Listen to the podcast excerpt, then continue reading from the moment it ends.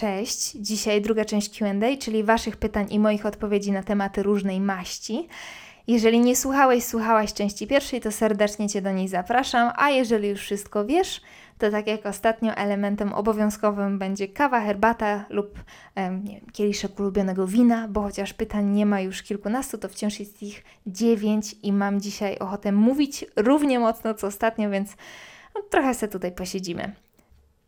Ale zanim zacznę, to mam dla Was małe ogłoszenie parafialne. Nie wiem, ile ilu z Was zna magazyn Pismo, ale ja e, mega się zajarałam, bo kilka dni temu dostałam informację, że mają dla mnie kod rabatowy przygotowany specjalnie dla moich słuchaczy i dzięki niemu dostaniecie zniżkę na roczną prenumeratę internetową. Miesiąc z kodem to jest 8 zł, czyli um, dwa niezłe piwa sklepowe, ale nie najlepsze, albo jedno kiepskie w knajpie, do której i tak nie pójdziecie w najbliższym czasie, więc według mnie niezły deal. A pomijając już kwestie finansowe, to przede wszystkim inwestycja, e, jeżeli chodzi o dostarczanie naszej głowie dobrych treści. Pismo to jest magazyn, który ja czytuję już od dłuższego czasu i może dlatego się tak ucieszyłam e, z tej wiadomości. Po prostu e, uważam, że to jest rzecz na poziomie, a takimi rzeczami chcę się z Wami dzielić. I czuję, że, e, że ta przygoda z pismem mnie wzbogaciła i wciąż wzbogaca mm, i zaraża mnie nowymi myślami, obrazami, a przy jakimkolwiek wysiłku kreatywnym, który ja podejmuję, e, między innymi w mojej pracy codziennie, e, taka nie wiem jak to nazwać, taka, będzie górnolotnie teraz, taka skarbnica wizji e, jest na wagę złota. Czyli mówiąc w skrócie, daje kupę radochy z samej lektury, bo ja w ogóle lubię mówić, że pismo to jeden z nielicznych miesięczników, a dla mnie obecnie jedyny, e, który faktycznie można czytać, a nie tylko przewertować i odłożyć na półkę. E, a w wypadku miesięczników e, czy innych publikacji, czy tych papierowych, czy internetowych, e, tak się właśnie działo w moim wypadku, że bardzo szybko trafiały na półkę, czy tę wirtualną, czy prawdziwą. No i teraz pewnie zapytacie, co tam znajdziecie, a ja Wam odpowiem wszystko. Literaturę, psychologię, opowiadania, felietony związane tak samo z przeszłością, jak i z obecną sytuacją, więc na ten dziwaczny czas możecie spojrzeć z różnych perspektyw, z różnego kąta widzenia i siedzenia. E, na dokładkę szczypta humoru i wiele, wiele innych tekstów, tekścików, które które pomogą Wam wypełnić po prostu swoje wnętrze mądrymi, przede wszystkim wartościowymi treściami. Więc zapraszam. Wszystkie informacje i kod i co i gdzie i jak e, podam Wam w opisie pod tym słuchowiskiem na YouTubie i informacje znajdziecie również w wyróżnionej relacji na moim Instagramie, na którego również bardzo, bardzo Was zapraszam. No dobra, dobra, już kończę i przechodzę do pytań. Zatem pytanie któreś tam, nie ponumerowałam ich tym razem. E, kolejne pytanie po tym ostatnim to, jakie są Twoje najlepsze wspomnienia z liceum? Wybrałam to pytanie, bo szczypta nostalgii jest czymś, co dosmaczy nam ten odcinek, zatem dobre wspomnienia z liceum. No mam ich całkiem sporo. Najlepiej chyba wspominam w ogóle klasę czwartą. Do tych, którzy nie wiedzą, a pewnie wiedzą już wszyscy, ale mm, żeby e, formalności stało się zadość, skończyłam liceum plastyczne. E, a liceum plastyczne jest czteroletnie. I ta czwarta klasa była klasą dyplomową i ja się jej początkowo najbardziej bałam. Pamiętam 1 września i autentyczny, autentyczne uczucie paniki na myśl o tym, co mnie czeka, bo y, starsi koledzy z wyższych klas zawsze przedstawiali nam w dosyć czarnych barwach tą właśnie czwartą klasę. I faktycznie gdzieś ten lęk był uzasadniony, bo zmęczeni byliśmy przeokrutnie. E, no ale nikt w wieku 18 lat nie pomyślał o tym, że można by było na przykład się wyspać, prawda? Więc e, całe dnie mieliśmy lekcje i to ogólnokształcące, ogólnokształcące i te artystyczne. E, no a po zajęciach zostawaliśmy w szkole, na przykład na e, zajęcia fakultatywne z malarstwa. I pomimo tego, że robiliśmy dokładnie to samo co za dnia, to jednak ta, ta taka twórcza atmosfera e, działała na kompletnie innym poziomie. No, było, było magicznie. Gęba mi się teraz cieszy. No i magicznie było też dlatego, że się bardzo zakochałam w tej ostatniej klasie, w koledze ze szkolnej ławki i, i nie wiem, tak sobie teraz myślę, że nie wiem, czy, czy to nie była taka pierwsza prawdziwa miłość. Ja wierzę, mam taką filozofię, oczywiście można się ze mną nie zgadzać, ale że prawdziwie nie kocha się wyłącznie raz, nie ma jednej wielkiej miłości. Więc jeżeli mówimy tutaj o wielu prawdziwych miłościach, to wydaje mi się, że ta była pierwsza. No i pod wpływem tego zauroczenia i motylków w brzuchu, a później żaru uczuć, które skutecznie zasypałam piaskiem, jak tylko pojechałam do Krakowa. O tym opowiadam w odcinku e, Listy do Ex. E, pod wpływem tych wszystkich silnych emocji minął mi właśnie ten ostatni rok. Co jeszcze?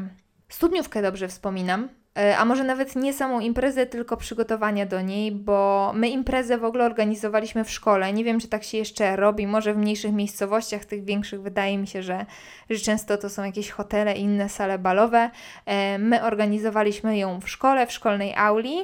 E, no i jak na liceum plastyczne przystało, wszystkie dekoracje robiliśmy ręcznie, ale od razu zaznaczam, że to nie było byle co, to nie było jakieś tam bieda łańcuchy i kilka balonów, tylko carski pałac, bo tematem była carska Rosja i te wszystkie mm, ornamenty, nie wiem, ramy, filary, wszystko, wszystko, wszystko było wycięte ze steropianu i pomalowane. E, I może to brzmieć dziwnie, ale wyglądało super. Nie pamiętam dokładnie kolorystyki, nie pamiętam jak dokładnie to było skomponowane, bo wzrokowcem nie jestem, um, ale pamiętam, że robiło na mnie wielkie wrażenie.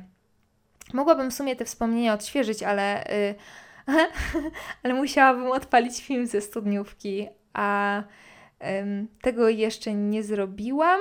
Minęło 10 lat i, i, ja nie wiem, czy się kiedykolwiek podejmę, bo mogę tego nie dźwignąć, nie dźwignąć y, y, tego nadmiaru cringe'u, który na pewno mnie tam czeka. Ale wracając, to te przygotowania były były w zasadzie równie dobre co sama impreza, bo robienie tych dekoracji wieczorami, bo próby poloneza, bo wręczanie zaproszeń, jakaś taka, wiecie, taka atmosfera ekscytacji, yy, szukanie sukienki, yy, um, ustalanie kto z kim, gdzie, jak, yy, w jakich butach. A no, bardzo dobrze, bardzo dobrze to wspominam. No i każdy kolejny początek lata wydaje mi się, że do teraz tak jest, niezależnie od tego, czy się do szkoły chodzi, czy już nie, że ten początek e, właśnie lata, ten sezon taki przedwakacyjny dawał jakąś nową energię. E, I wtedy pamiętam, robiło się cieplej i wszyscy wychodziliśmy siedzieć na schodkach przed szkołą. Mieliśmy przed szkołą takie długie, długie schody. E, no i co? No i schody parzyły nas w dupę, a rozmowy ciągnęły się bez końca. I tak to właśnie wyglądało. Liceum to był, to był dobry czas, jak sobie o tym myślę.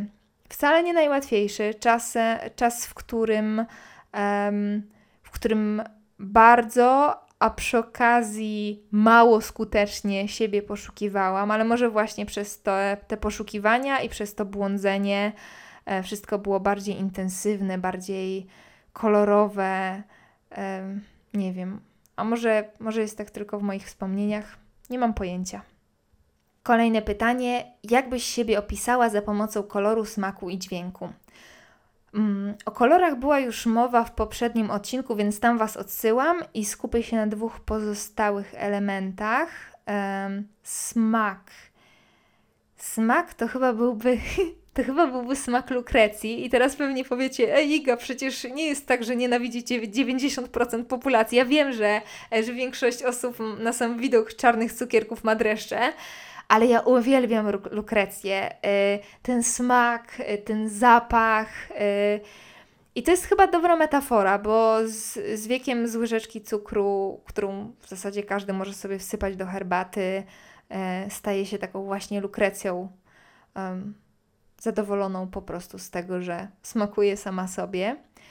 A dźwięk, mm, może dźwięk deszczu, takiego, takiego letniego, który mm, nagle ochładza całe pomieszczenie, wpadając przez otwarte na oścież drzwi balkonowe. Boże, jak, jak bardzo bym chciała, żeby już ten czas nastał. Um, ale co do deszczu, to, to nie mam tutaj żadnej argumentacji. Po prostu lubię, lubię ten dźwięk i to uczucie najbardziej na świecie. Więc skoro lubię, to chciałabym nim być.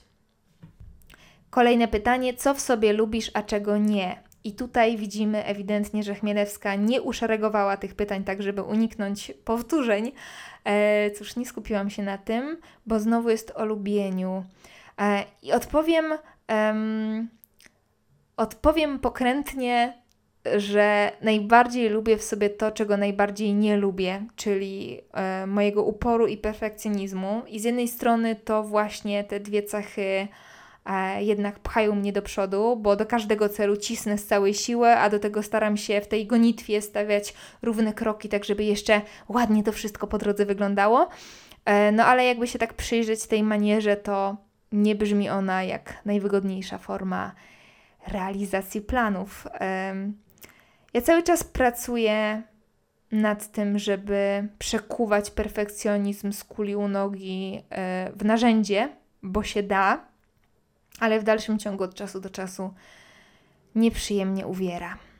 Kolejne pytanie. Jesteś tradycjonalistką pod względem świąt, polskiego jedzenia i tak dalej, czy raczej skręcasz? Jakie śmieszne określenie. Wiesz co? Jestem tradycjonalistką pod względem potrzeby spotkania z rodziną, a forma jest już mniej istotna. Nie jestem osobą wierzącą, moi rodzice ani mój brat też nie, więc na pewno nie przeżywamy świąt w sposób duchowy, e, ale na pewno skupiamy się na tym, żeby po prostu ze sobą być, po prostu ze sobą rozmawiać, gapić się wspólnie na ogień w kominku. Mm, bo, bo tych chwil razem a czego zawsze, jak mówią o mojej rodzinie, to chce mi się płakać. Kaman Chmielewska. Co chciałam powiedzieć? Że tych chwil razem nie ma tak wiele. Mm, szczególnie kiedy od rodziców mieszka się daleko i odwiedza się ich cztery razy w roku, bo ja mniej więcej tyle razy mam okazję ich odwiedzać. E, dlatego wierzę w to, że z każdego takiego wspólnego momentu trzeba wyciskać jak najwięcej.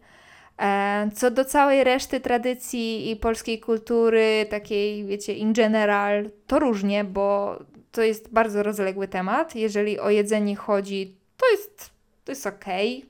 Okay. Może za dużo w nim mięsa, ale, mm, ale to, co w ogóle bardziej od samego mięsa mi przeszkadza, i tutaj możecie się ze mną nie zgodzić, oczywiście, to samo podejście do jedzenia. E, nie wiem, czy tylko ja tak myślę i czy tylko ja tak mam, e, ale przynajmniej to wynika z moich obserwacji, że mm, każde spotkanie opiera się na tym, żeby, oczywiście mówię tutaj o takich tradycyjnych spotkaniach, żeby dużo zjeść. Zjeść dobrze i najlepiej tłusto. Oczywiście, jeszcze raz powtarzam, uogólniam, mówię tu o takim weselno-świątecznym podejściu, bardzo tradycyjnym, które jednak wciąż istnieje i nie da się temu zaprzeczyć. Ja wiem, że E, że to pozostałość po. Po pierwsze, to jest tradycja, a po drugie, pozostałość po tej całej naszej trudnej historii i po tym, że bardzo długo nie było niczego i święta to był właściwie jedyny czas, kiedy można było się faktycznie najeść.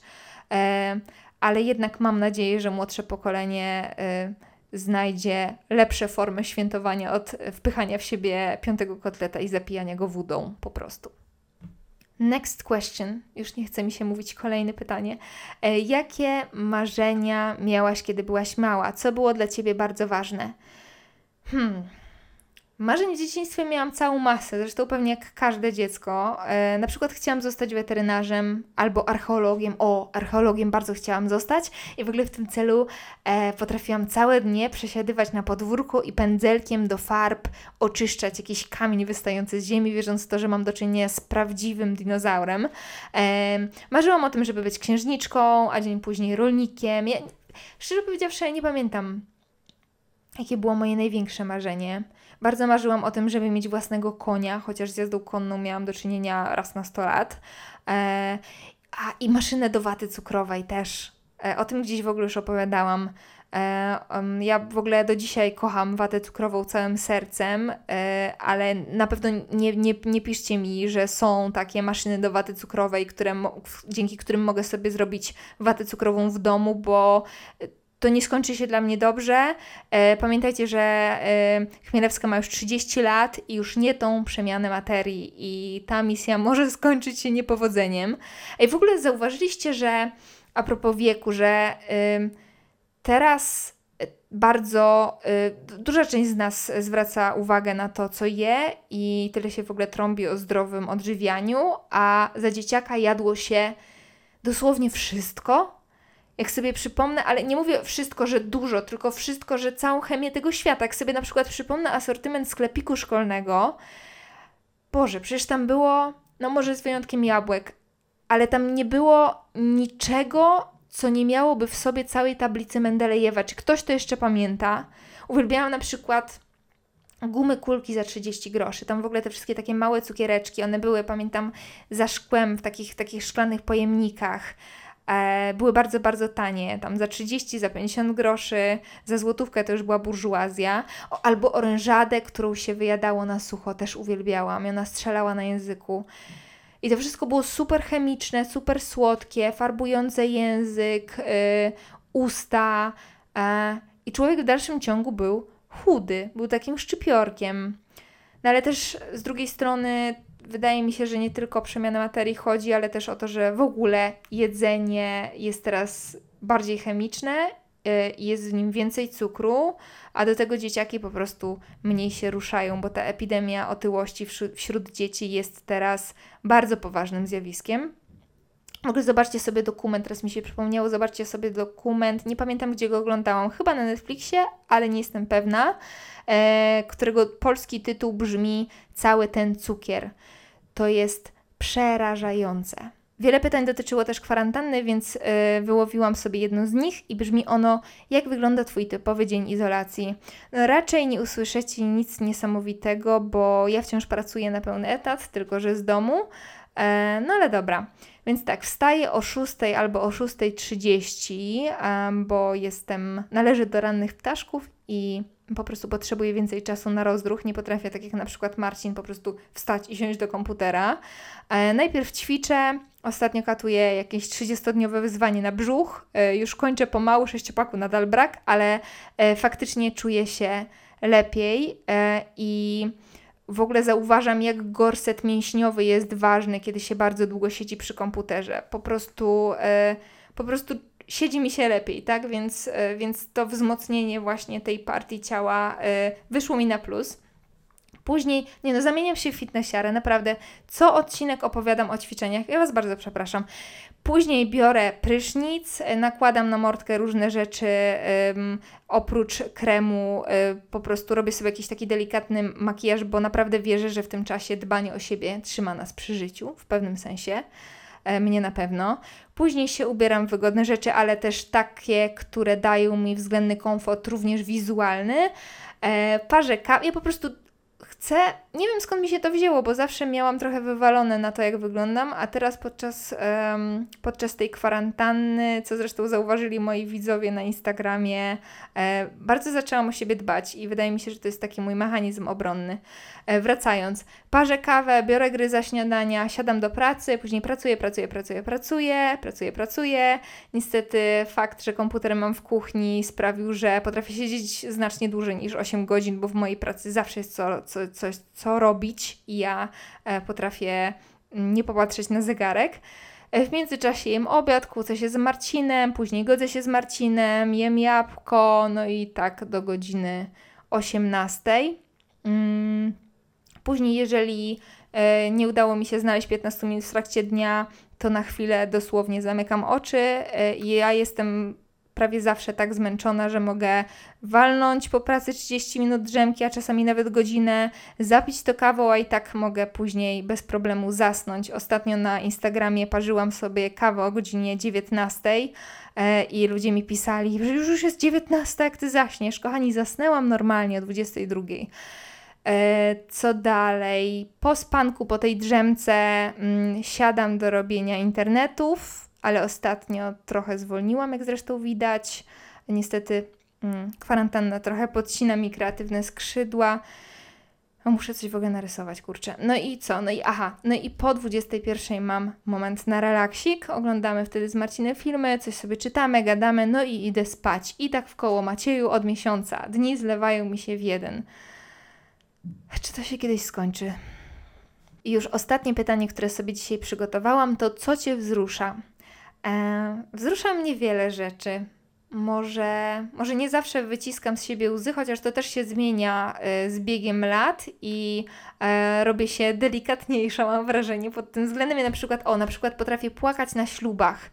E, I już pomijam fakt ślubów moich znajomych, e, wtedy to obowiązkowo i się robi takie głupie miny, które mają sprawić, że ci te łzy jeszcze w oku wyschną i nie spłyną razem z całym misternie wykonanym makijażem. Czy tylko ja tak robię? Czy tak szerok, szerzej otwiera oczy, jak czujesz, że ci łzy napływają, żeby jednak, może to nawet nie jest dobra metoda, ale ja zawsze tak robię, żeby, żeby jakoś ta łza e, w jakiś magiczny sposób wyschła mi jeszcze w oku. Nie wiem, może tylko ja tak robię, po co ja Wam to mówię?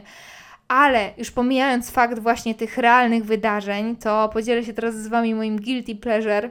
Ja sobie potrafię. To jest, no. Ja sobie teraz, teraz jak sobie o tym myślę, to jest super cringe'owe, ale ja sobie potrafię na YouTubie, jak nikt nie patrzy, odpalić taki ślub, jakiś film ze ślubu czyjegoś, albo sceny przysięgi małżeńskiej Mówię to szeptem, żeby Marcin nie usłyszał. Albo na przykład scenę oświadczyn i sobie do tego popłakać. I nie wiem po co to robię, ale czasami po prostu włączam sobie takie rzeczy, żeby poczuć ten ścisk w gardle i on mi, on mi sprawia jakąś dziwną przyjemność. Nie wiem dlaczego. A na pierwszym miejscu moich wzruszeń jest chyba starość kiedy oglądam filmy dotyczące starości albo czytam książki związane ze starością, to płaczę praktycznie automatycznie. Zrymowało mi się. Um, bardzo dużo we mnie jest niezgody na starość, wiecie? I, I nie chodzi mi tu o pomaszczoną skórę czy siwe włosy, tego absolutnie się nie boję, tylko o to, że ciało się starzeje, staje się coraz bardziej niedołężne, a dusza nie, umysł nie. E, znajoma starsza pani powtarzała zawsze, że człowiek się nie starzeje, tylko lustra coraz gorsze. I coś w tym jest. I te wszystkie młode dusze często zastygają w tym bezruchu i w tej samotności, jedyną trasę wykonując między telewizorem a osiedlowym sklepem. To jest. To mnie przeraża.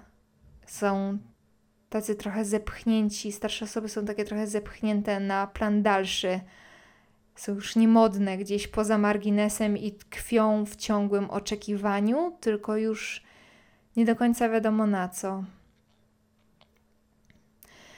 No, dwa miesiące temu straciłam dziadka i miałam Wam o tym nie mówić, yy, ale to jest jeden z powodów, dla których mam ochotę wygarnąć stwórcy jeżeli ktokolwiek taki w ogóle istnieje, że starość spierdolił po całości i że nie tak się umawialiśmy i że ma za ten projekt pałę i poprawkę we wrześniu. Bo kiedy to się wydarzyło, to dużo było we mnie złości, wciąż jest, i w tym jednym, jedynym wypadku złość jest nierozerwalna z nieporadnością, a ja nienawidzę czuć, że nie mogę zrobić nic. Bo nic z tym nie zrobisz, tak? To jest naturalna kolej rzeczy. Nie jesteś w stanie niczego zmienić. Nie wiem w zasadzie, tak jak już mówiłam, czy można to zaliczyć do wzruszeń, ale każda treść związana ze schyłkiem życia wywołuje u mnie łzy i akurat tak było zawsze. No i teraz siadła atmosfera. Czekajcie, może wyszukam jeszcze jakieś pytanie. E, nie możemy skończyć w ten sposób. Come on. Dobra, dajcie mi chwilę, znaczy ja mówię dajcie mi chwilę, y, a sobie przytnę materiał tak, że tej chwili nie odczujecie, więc teraz robimy cięcie i wracam do Was z ostatnim, już na pewno ostatnim pytaniem. Wolałabyś zniszczyć hejt czy głód na ziemi?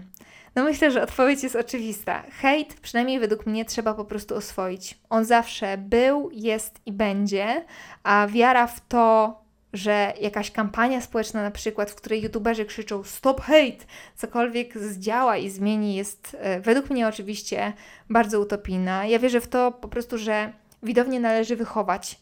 To znaczy skupiać dookoła siebie ludzi, którzy wyznają podobne wartości. Powtarzać, że szacunek jest ważny, że kultura osobista jest ważna, że powinniśmy się wzajemnie szanować, bo tylko w ten sposób możemy budować coś i samych siebie przede wszystkim.